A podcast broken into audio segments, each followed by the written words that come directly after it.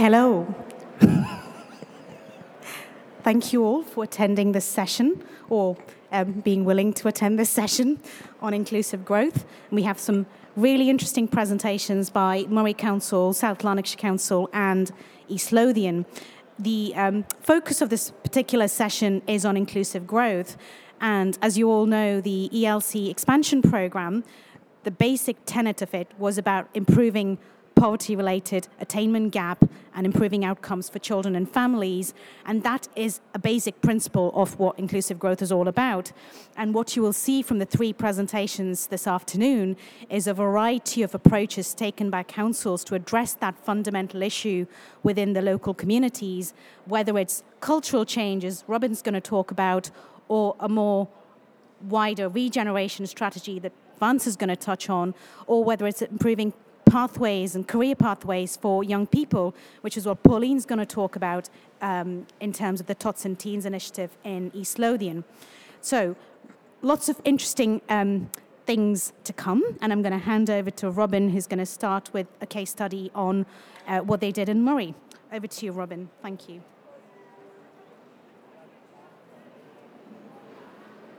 Thanks very much, Anne.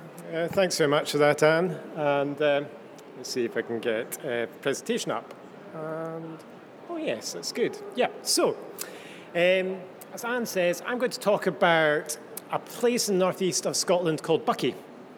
And in particular, I want to talk about our E L C expansion, and I want to think about inclusive growth uh, from the perspective of really economic development, economic activity, and specifically in relation to women, because I think that's quite an interesting, interesting focus to actually take, because often I think presentations about early learning childcare, it's often about children, and I think this could be quite interesting, or hope so anyway. So, just to get started, when we think about early learning childcare and the expansion of early learning childcare from six hundred to eleven forty hours, um, what we're really talking about there is about outcomes and not outputs. And yet, quite a lot of our conversations actually are about outputs. We talk a lot about our buildings, and we have conversations with architects about our buildings, and the two bits often get confused about outcomes and uh, outputs and outcomes. So what this slide essentially tries to do, not wishing to teach my grannies to, uh, grannies to suck, le- suck eggs, but just a quick reminder about what we're talking about here. So the inputs are for raw materials, for processes that we use as skilled labour, construction industry, to create the output, which is the E L C setting, uh, nursery, but it's about what you actually do with that output, which is the outcome. So this is all that kind of stuff that we're all too familiar with in terms of thinking about giving children the best start in life. That's the outcome that we're actually looking at, and that's really what the focus of the presentation will, will be about. So when we think about outcomes, and when we talk about means to an end, so to speak, in reality, that actually has to relate to our policy context, both our local as well as the national policy context. And I've just picked a few key documents out um, to make reference to throughout uh, this short presentation. And for the first document you'll be all too familiar with, that's the blueprint, Scottish Government blueprint for the expansion of early learning childcare. And that really reiterates that point about the outcome being about giving children the best possible start in life. And it talks a lot about how the outcomes that come from that will have a positive impact in terms of health, employment, uh, et cetera in later years in life. Fundamentally important. The second document you might not be familiar with, but it came out earlier on this year, and I thought it was a fascinating document. It's a, it's a summary of evidence base that supports some of the statements in terms of the expansion of early learning childcare. And it was compiled by uh, the Poverty Alliance. And what I thought was really, really interesting, and an interesting comment or conversation to have with our colleagues back at our local authorities, is that in reality, if you only had one million pounds to actually invest in one part of the education system, the part that you should actually invest it in is early learning childcare. Not primary skills, not secondary skills. You'll get more of a return of investment. It's a bit of a hypothetical argument, but you get more of a return of investment when you actually think about early learning childcare in terms of giving children the best possible start in life.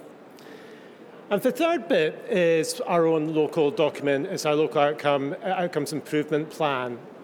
And our local outcomes improvement plan talks about creating thriving communities, but also talks about creating an enabling environment where we give people choices. And I think that's fundamentally important in terms of what, when we actually think about early learning childcare.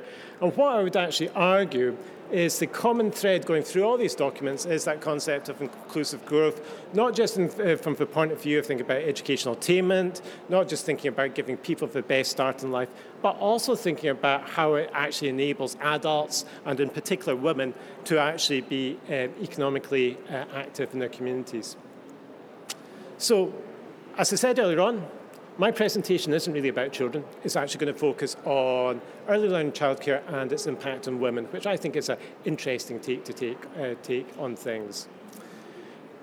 It's going to be a brief presentation, but I want to give you a little bit of background information about Buckie, and, and then let's say a little bit about Lady Cathcart Centre, which is the nursery centre, which is the nursery which we want to focus on. Buckie, the location of Buckie is actually important. It's It's located on the coast, almost halfway between Inverness and Aberdeen. It has experienced mixed fortunes over the years, the expansion and contraction of the fishing industry. It's Murray's third lar- largest town, population of six thousand people, and it's seen good times and bad times. The, the, um, the experience of Buckie and the well-being of Buckie is actually very much tied in with actually the decline of the fishing industry. And that was slightly offset by the development of oil industry, where many, many folks were actually employed in that, and that's also in decline. We see an opportunity for a brighter future in terms of renewables, and it looks like Buckie has uh, potentially a very positive future in terms of actually a service station for renewable energy and for wind farms, which will be located in the sea. What we've also seen with the expansion and contraction of industries in terms of Buckie, including shipbuilding, it had a quite a vibrant shipbuilding industry at one stage, is that we've seen health outcomes for the local community actually decline. So it's actually got some of the worst uh, health outcomes in terms of Murray for uh, things such as healthy weight for children, um, uh, Uh, uh, dentistry and uh, teenage pregnancies. So we've got all some of the classic cases of uh, deprivation there. And I suspect the experience of Buckie will be replicated in lots of fishing communities around Scotland. On perhaps a slightly more light-hearted note, there's some important things to talk about Buckie. So if you get your fish supper from the Blue Lagoon on your way home tonight, highly likely that the haddock will come from Buckie. So remember that. The other thing, and this is a rather bizarre thing, is that Stephen King, his favourite football team is Buckie Thistle. And not many people know that. And the third thing is, if you are over fifty, you might well remember this. So, Anne, I don't think you probably remember this, but John Byrne uh, wrote a television series called Tutti Frutti about this uh, imaginary band called The Majestics, and one of their key dates on their tour was in Buckie, and it plays a pivotal part in the story. But I suspect that means more to me than it does most other folk. So what I'm trying to do with this slide here is talk a little bit about uh, inclusive growth and how economic uh, how economic activity actually relates to inclusive growth. So the, the bottom left-hand uh, cog there is about uh, the levels of economic activity you have in the community. And in Buckie, unfortunately, we have a situation where there are actually poor opportunities, particularly for women in terms of full-time employment and part-time employment, uh, not just in terms of quantity, but also in terms of quality. And that has a particular impact on women, because what we know from some of the stats that come through in terms of community planning process, et cetera, that we have high proportion of women who aren't economically active, and the ones that are tend to be in part-time jobs, which aren't very well paid. And it's all interconnected in terms of approach here to inclusive growth. So that also then actually impacts on uh, uh, the rates of economic activity in terms of local area. The premise of the pres- presentation is that Lady Cathcart Nursery has a modest but an important contribution to make in terms of actual inclusive growth and thinking about economic activity. So here's a few key things about it. So it was actually one of the first parts of our expansion programme in two thousand nineteen.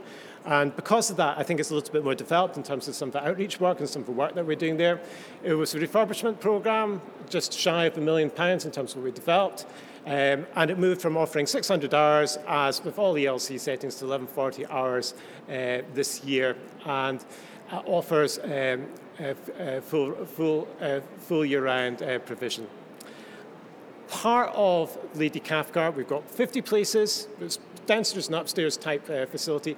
The downstairs uh, facility is nursery, but upstairs we also commission an organisation called Action for Children to develop our outreach programme. And this is a two-year programme, which we're just about to renew for contract again, and has a learning facility, a family room, and training kitchen. And what we're doing is we're looking to actually engage some of the most vulnerable people in the community and look at developing their life skills and employment skills using this facility.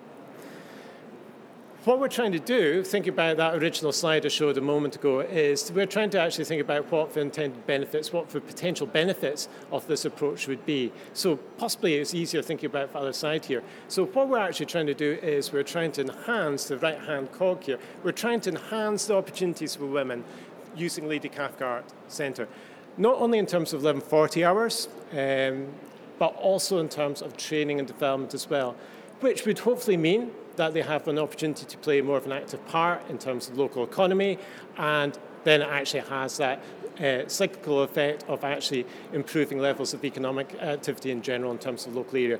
That's essentially what we're trying to do. We're trying to get more women into the workforce, support them uh, to be economically active and to be empowered. So, what I have to say here is that There, we are crying out to do a bit of robust research and looking at the role of, E L, uh, of uh, Lady Cathcart in terms of achieving some of those intended benefits. But I think with the eye of faith, we can see some uh, potential benefits in terms of what we're doing. So every year we do a parent survey. And one of the striking things about the parent survey this year was the significant uptake in terms of eleven forty hours. Essentially what we always intended to do in terms of the Scottish Government's blueprint for expansion of early learning childcare. And what we've actually seen is a fifteen percent increase of uh, parents taking up their eleven forty hours offer of early learning childcare. My contention is that fifteen percent actually means thinking about our local improvement plan. It means more choices for women to do things that they, uh, uh, they want to do in life. It means more opportunities for them to actually work. I won't bother going through some of the other bits there, but I think that's a key point I want to make from this slide. The Action for Children project as well targets some of the most vulnerable women in, our, uh, in the local community and gives them some life skills. We do some work with, with Buckie High School as well.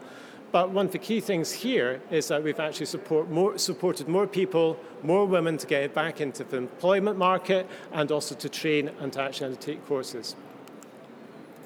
So, in, in summary, as I say, although it's modest, I think we can see a link here with some of the things that we said about our local improvement plan, which was trying to create a more thriving community, and also thinking about that notion about choices, enabling women to actually have better choices in life. And although this is a modest example, I think what we can see is through the Lady Cathcart Nursery, we can see opportunities there for women to actually uh, broaden their horizons and do different things in life, which will also help to create a more vibrant economic community. Just finally, I think a few learning points from uh, thinking about our experience with Lady Cathcart.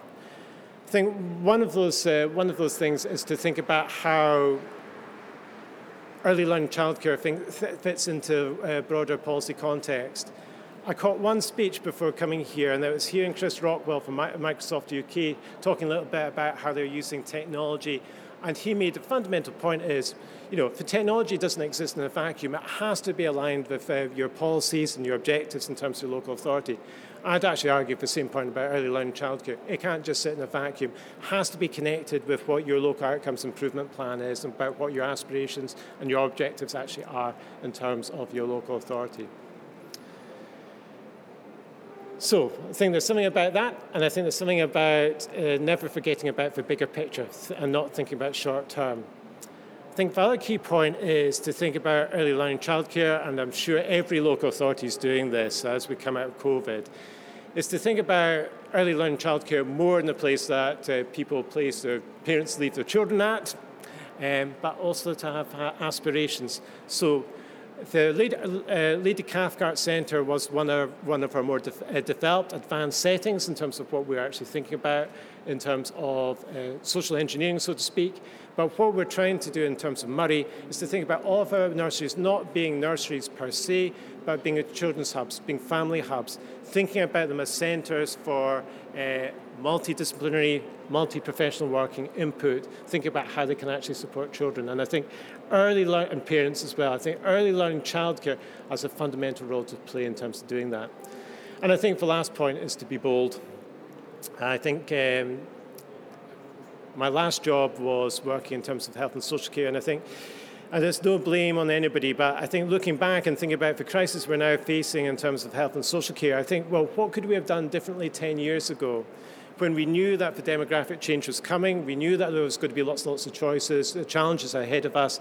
And I think one of the key things would have been we would have been more bold in terms of what we would have done and thinking about our plans. And I think it's a kind of same kind of period where we are now. I think we've actually got an opportunity here to do something really innovative and creative in terms of early learning childcare. We've had a massive investment in the sector. I think we can actually uh, uh, uh, make the whole sector grow even further and think about what our, our, our objectives are in terms of our community planning and our local outcomes uh, improvement plan uh, would, would want to achieve. So I hope that's helpful and of interest to you. So thank you very much.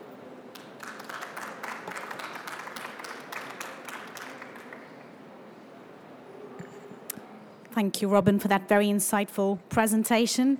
Um, I'll now hand over to Van Sinclair from um, South Lanarkshire, who's going to talk about the Rooftop Nursery and the work that's been done by the council.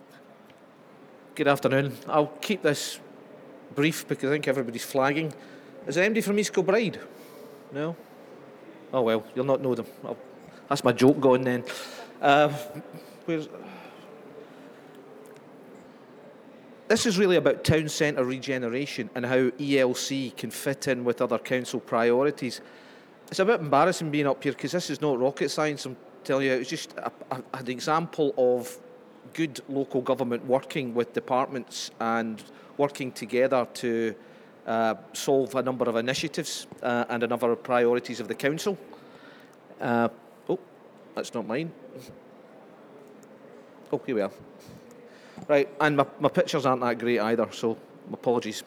So anyway, we had, as part of our expansion in, in East Kilbride, we had a number of nursery facilities, and we wanted to create a new nursery in the centre of town, one to uh, link in with the communities there, but also because East Kilbride town centre has got quite good uh, transport hubs for the for the wider community.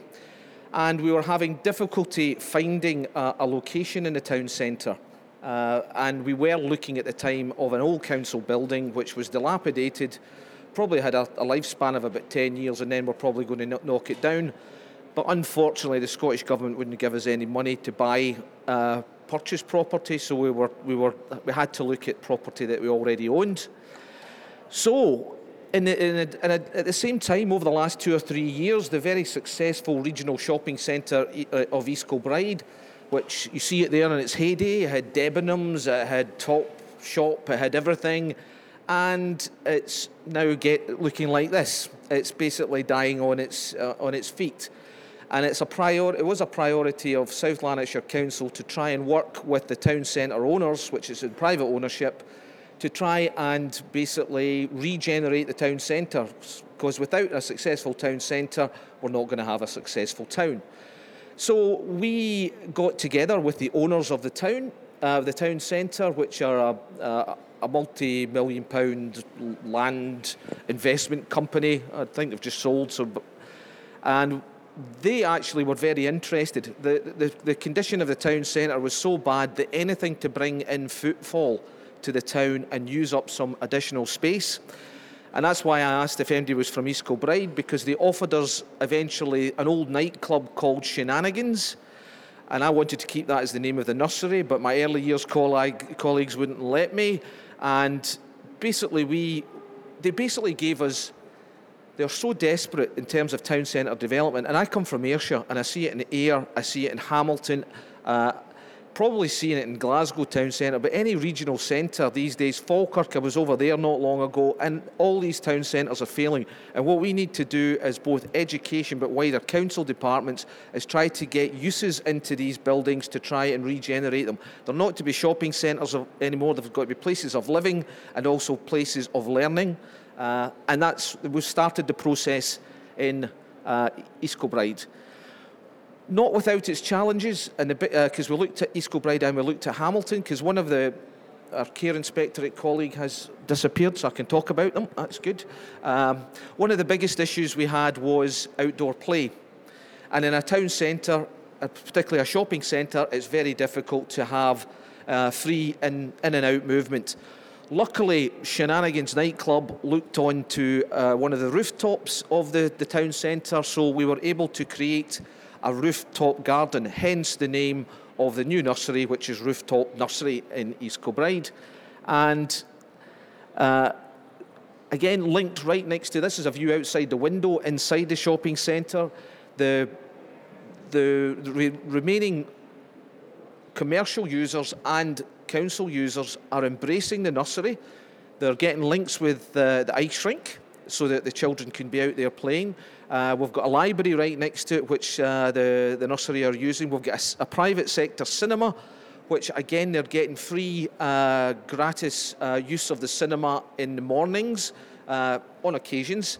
Uh, and the cafes in particular, the cafes and shops in the, the town centre are welcoming, and they're starting to do things like give discounts and things like that to uh, nursery uh, parents and carers to try and encourage them when they drop the kids off to come in, have a coffee, spend some money uh, and hopefully make a, uh, an impact in regenerating the town. So again, apologies for that, we didn't have time to get great pictures. This is the Rooftop Nursery, which during COVID, it was quite funny because the residents of East Kilbride thought we were reopening Shenanigans as an outdoor pub, and this was what we were provisioning for them. Uh, Some of them were very disappointed when they found out it was a nursery, but here we have. Up in the rooftop, it's about a ten, fifteen uh, metre drop over the side, but it's perfect. We've worked with the care inspectorate to make sure that uh, it's uh, all viable and all meets all their conditions. We've had to... Town, town centre uh, early years development does require a wee bit of flexibility on all sides. That's your building control, your, your fire escapes.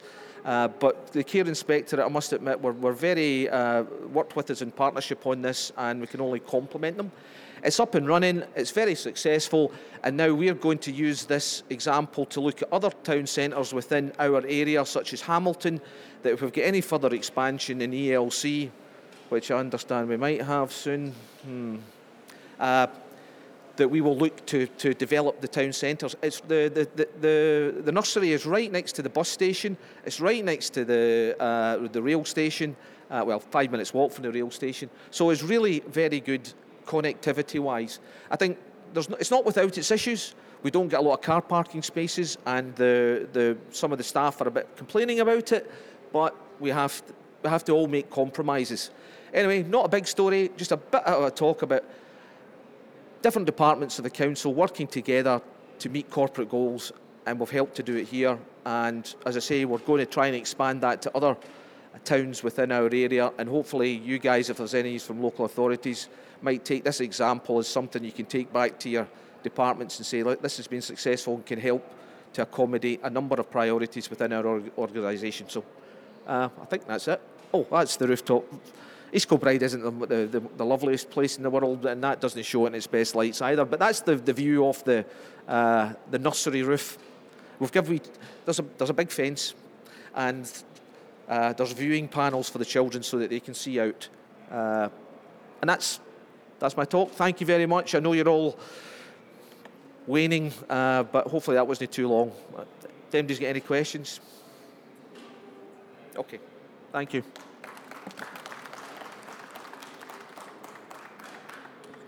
I'm going to go a little bit off piece. I don't know if you're allowed to do this. It's Vance's birthday, and he's taken the day off to come here. Do you think we can sing him happy birthday?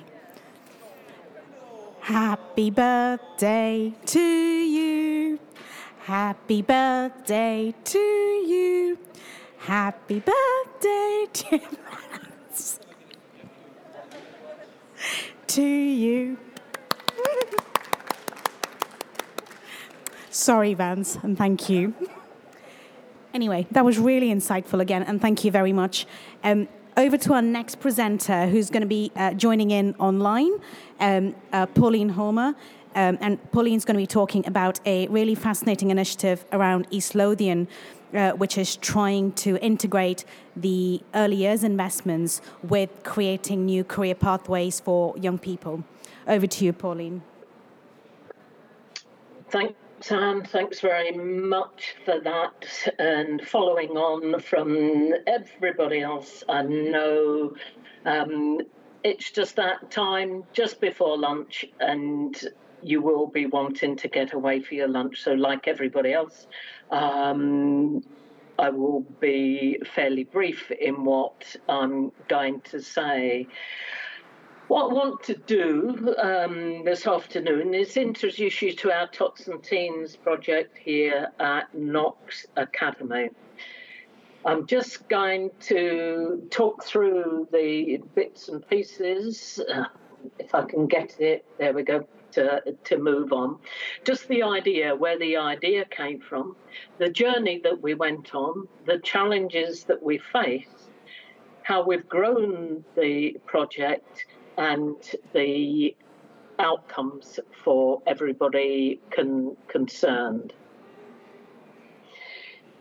Okay, so the idea started what would be some ten years ago now, when one of our nurseries in Haddington had to decamp for emergency repairs to their building. Haddington being an area where there's very little community space, there's um, little capacity in the schools and nurseries. So one of the only spaces available was there in the high school. The high school was fortunate enough to have a creche uh, built in, um, so the nursery could use that area. The creche room had a small kitchen area, toilets off the um, main room, and access to a small outdoor area, which was a quadrangle in the middle of the, the school. And whilst that area was there, it wasn't well used um, by the high school. When the emergency works on the nursery were completed, they moved back into their premises, leaving that room vacant. At that time, there was very little for preschool children within the Haddington area, and we knew that there was a demand for preschool provision, in particular playgroups for two to three-year-olds.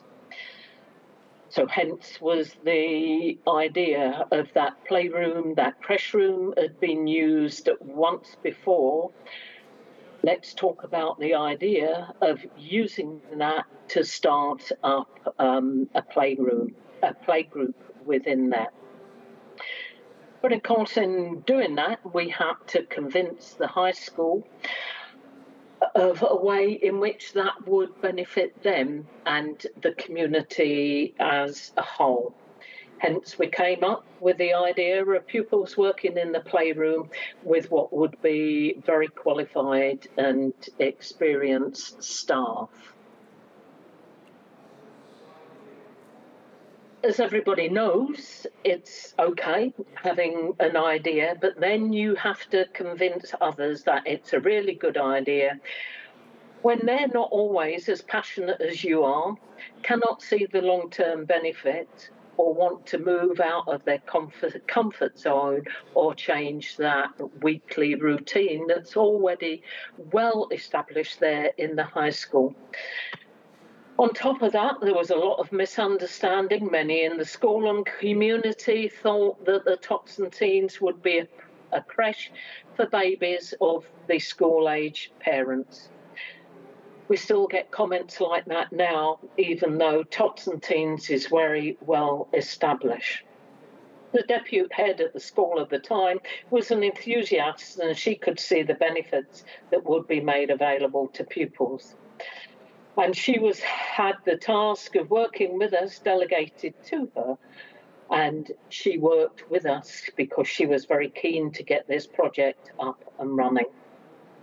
There were lengthy discussions about the ways in which pupils would apply for a place within the playroom. And as ever, some pupils thought that working in the playroom would be a good sky, while others took it far more seriously. We initially thought that pupils who were considering a career in early learning childcare would benefit most from their experience in the playroom, but we also felt that others would benefit as well, and we didn't restrict any applications we received. We created an application form for the pupils to complete, and then we then carried out an interview. And when I say interview, I use that term very loosely. The idea was to get the pupils used to making an applications, as they would need to do when it came to looking at jobs, and a bit about being interviewed, although our interviews were really just tell us something about yourself and tell us why you are applying for this opportunity. As said, we didn't turn anybody down. Um, and in talking about all of this, it seems very simple and easy, but like anything new and unknown, there were challenges that we had to negotiate. We had to look at the timetable for the pupils and the use of the room, the time that parents came and went, the noise that the children playing outside would make, how that would disrupt the school timetable and exam times, and what we would do to work around that. We initially agreed that we would open Tuesday, Wednesday, Thursday, just for a couple of hours each session, and we would limit ourselves to the playroom and the quadrangle outside, which had direct access from the playroom. Parents would use the door near to the playroom to enter and exit, and this took away the need for everyone to sign in and out when they were entering and leaving the school. We agreed that pupils would apply when they were in S three and that they would rotate days so they didn't miss the same lessons each week. We also agreed that each pupil would become responsible for catching up on any work um, that they'd missed during um, the learning time. The pupils would be in the playroom for a period of thirteen weeks in total. That we'd consider older pupils um, for um, placement in the playroom, and that would be on an individual basis. Parents would need to give permission for pupils working in the playroom and for time missed out of their uh, weekly schedules. Some parents, some pupils really wanted to be in the playroom. Others, whilst making an application and being accepted, decided that it was really not for, for them, which was absolutely fine. We'd much rather pupils told us early on that this wasn't working out for them, they weren't enjoying their time there, and they didn't feel that they were learning anything. And, you know, we would then talk to the school about that, and those pupils would then leave the project. We created workbooks for the pupils, and these were used every time they were in the playroom. These were used to update and discuss what they'd seen that morning, how they'd seen children playing, and activities that they'd engaged in. This proved to be a valuable record as they moved through the weeks and gave them something to reflect on in their time in the playroom. When we were ready to promote the playgroup to parents, we had to make it quite clear that there would be a regular rotation of pupils in the playroom, all of whom would be learning, further saying that that, that situation may not suit all children. However, as we know, children are very resilient, and they all adapted to having different pupils in the playroom on different days. We charged a fee, which was less than other communi- activity groups, and we justified this as we knew that the pupils would have little experience of working with young children and would need support, all of which would be reflected in their practice day on day. At that time, ten years ago, before the eligible twos came into being, we offered supported places uh, to vulnerable children referred by social work or health. Um, and there was no fees to parents for those places. Parents, like some of the teachers and other staff in the schools, presumed it was a creche for babies of the, the school pupils. So, and others told us, interestingly, that they wouldn't come back through the school door as their experience of school had been so poor, although we tried to persuade them, A, that we were using uh, a separate entrance there for them, and it was about the, the young children. We managed to convince some, but not others. Staff were employed by us as a council, which required a new job description and an evaluation of grade. We very much ran on the shoestring to start with, keeping settings just small. We ran with twelve children, ten children, which made it quite a comfortable group, especially for those children who were anxious about leaving their parent and those children with additional support needs. We quickly saw the benefits brought about with the pupils working in the playroom and expanded, expanded from one setting to two.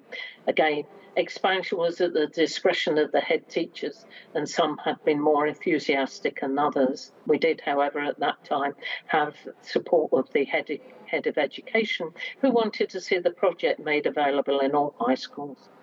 We now have five settings operating at Tots and Teens, with a further one due when the new Wallyford High School is to be built.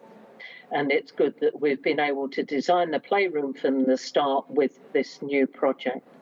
We've registered two settings where we now offer extended hours to eligible two-year-olds, with another two registration append- pending. As you'll appreciate, the school creche rooms do not always lend themselves to being adapted to have the number of sinks and toilets required. And whenever you think you've got enough toilets or sinks, there always appears to be another one needed. We also now work with East Lothian Works in providing work placements for those interested in early learning and childcare as a career. The most interesting parts about this po- um, project is the learning outcomes, and that is a really important aspect. I'm sure many of you have experienced the same in that you set off with an idea and thoughts where you'd like projects uh, to go, and then uh, to find unexpected results and consequences. And the best results from us, from Tots and Teens, is the outcomes for pupils. Over time, we found that staff, not being teachers, develop different relationships with those in the playroom. They're able to have more open conversations with the pupils and support them in many different ways. All staff are aware, as always, of their responsibilities in regards to the well-being of pupils and the feedback to raise any major concerns um, the pupils might bring to the fore with the uh, teachers in, in the school. Some pupils who've been disaffected by school have spent a whole year in the playroom, and it's such a prevalent pleasure and privilege to see the way in which these young people grow and develop, moving from being that very angry and not interested young person to being very engaged and responsible. And we know that some are now working in the field of early learning and childcare. We've also had young people, um, young girls that have been pregnant, spending time in, in the playroom to learn uh, really about child development, the importance of attachment, the um, why play is so important for young children. um, and we hope that they take that on forward with them as they become the parent themselves. We can see the pupils growing confidence when they speak to parents, and the way in which they can welcome visitors to the settings and talk through their experiences at Tots and Teens. And that confidence is often taken back into the, the playroom, as is a change of attitudes that we see. Over time, pupils begun, begin to understand the reason as to why children behave in the way they do and learn strategies for dealing with certain situations. One of the things that we do with the pupils when they apply for a place at Tots and Teens is do um, a mini induction session with them, explaining the importance of confidentiality, some of the little tots they may know or may well be related to. Way in which we um, promote n- non-discriminatory practice and equality of opportunities for all of the, the children that come through the door. And the way in which we do that is just reminding them, yes, there's the very cute children there that are dressed in all the nice Next clothing and those that aren't so fortunate. But when they come over the threshold there, each child is offered exactly the same opportunity and experiences. We also go over our responsibilities to them as the pupils and our expectations of us while they are in the, the playroom there. And we also make them aware of our policies and procedures. Whilst we know that or not all pupils that go on to work in early learning and childcare, we hope that the knowledge and experience gained in the playroom will remain with them and may well come into use if they, at some point in their lives, go on to be parents themselves. The pupils become very much part of a team and are given a certain amount of responsibility um, when it comes to things such as planning activities. And that relationship that develops, the pupils are involved in the discussions as well, in thinking ahead and planning for the, the children in the weeks to come. The tots benefit from being part of a small group and the nurture and support that provides. They also benefit from having pupils in the room and the time and the attention that they give and the, the different relationship that's developed from there. Staff are the key in this. Expanding and recruiting new staff is always a challenge, but employing staff who understand the project, share the vision, uh, just adds another dimension. You need very skilled staff that can work with both the tots and the teens, and there is no doubt about it. We ask a lot from the staff we employ. You also need someone in the school who is that go-to person. A couple of times staff have been caught out by not knowing detail or something specific relating to a pupil. Um, that information wasn't shared by the school.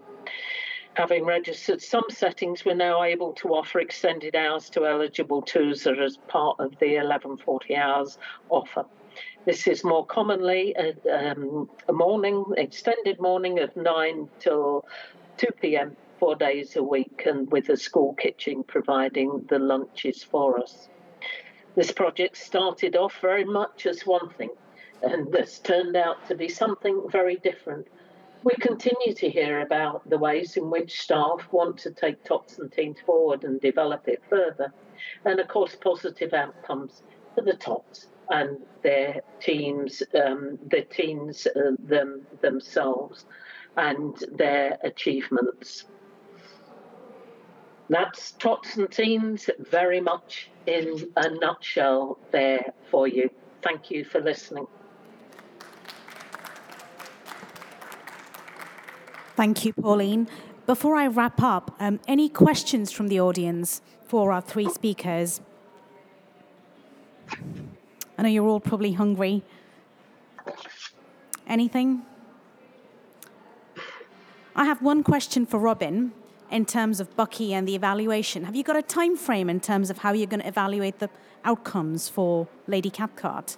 No, but um, my my thoughts are that I would be really keen to actually engage an academic to do some sort of uh, a longitudinal sort of research in terms of um, of the, this case study. My my th- my thoughts are it goes beyond early learning, childcare, and th- it's about community regeneration as well. So I haven't, and it's one of those things I'd really, really be keen to actually develop. So if anybody uh, knows anybody who would like to be involved in an interesting, potentially academic case study, we're we're really keen to hear from them in Moray. So, thanks, Robin. That's really helpful. Um, sorry, yeah, go for it. Go to the mic. Thank you.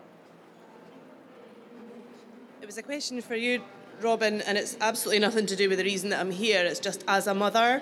Um, I've got children, I've got a child at a private nursery, and the reason that she's at a private nursery is because council nurseries don't have the facility for me to work full time. Um, so I need her there at half seven in the morning, and I need to be able to pick her up at six o'clock at night. Was that a consideration?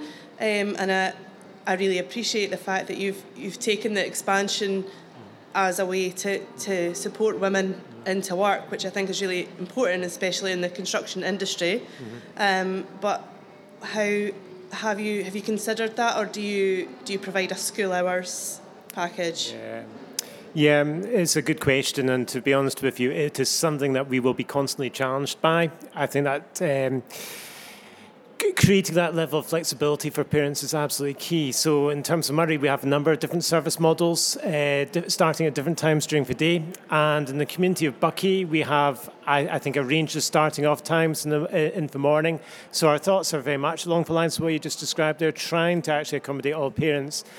I think on the whole we do pretty well, and I think that came through in terms of our, our, our parent satisfaction results. Most of them were actually happy with the hours, but I think it's, it's, it's, it continues to be an area that we have to focus on and develop. Um, another interesting point, which I think ties in with the issues you raise here, Moray is actually quite unusual in that about sixty to seventy percent of our actual childcare money is actually delivered from the private sector, private and third sector providers, and only about less than a third is actually local authorities. So Lady Cathcart is obviously one of the local authority nurseries. I think our private sector probably feels the same challenge that we do, but it's something that we are uh, we will continue to need to focus on, but it's not easy, and yeah, there's lots of challenges there, but I think overall we're doing an okay job, but there's room for improvement. I don't know if that really helps answer your question, but I th- I think the key point is to acknowledge and recognise that this is a fundamental issue to get women back to work. Yeah. Thank you, Robin. And I think I can sort of add to that. I mean, the sort of the models that we've seen across Scotland are very much varied, depending on the needs of the community and depending on whether there is a presence of partner providers in there as well. So you're not taking business away from the partner provider, so it's providing that sort of sustainable model for each community, uh, and it just, you know, there isn't a one-size-fits-all, so um, yeah but thank you very much. So over the last hour we've heard a combination of different um, small infrastructure investments, but that have actually unlocked massive outcomes for the communities, whether it's improvements for the women um, in rural communities, or for young people and creating career pathways, or regenerating flagging town centres. There's a lot, lot of good things happening within the E L C programme, and all three of the presentations have case studies associated with them on the S F T website. So if you're interested, please feel free to have a look. But thank you all for coming. Thank you.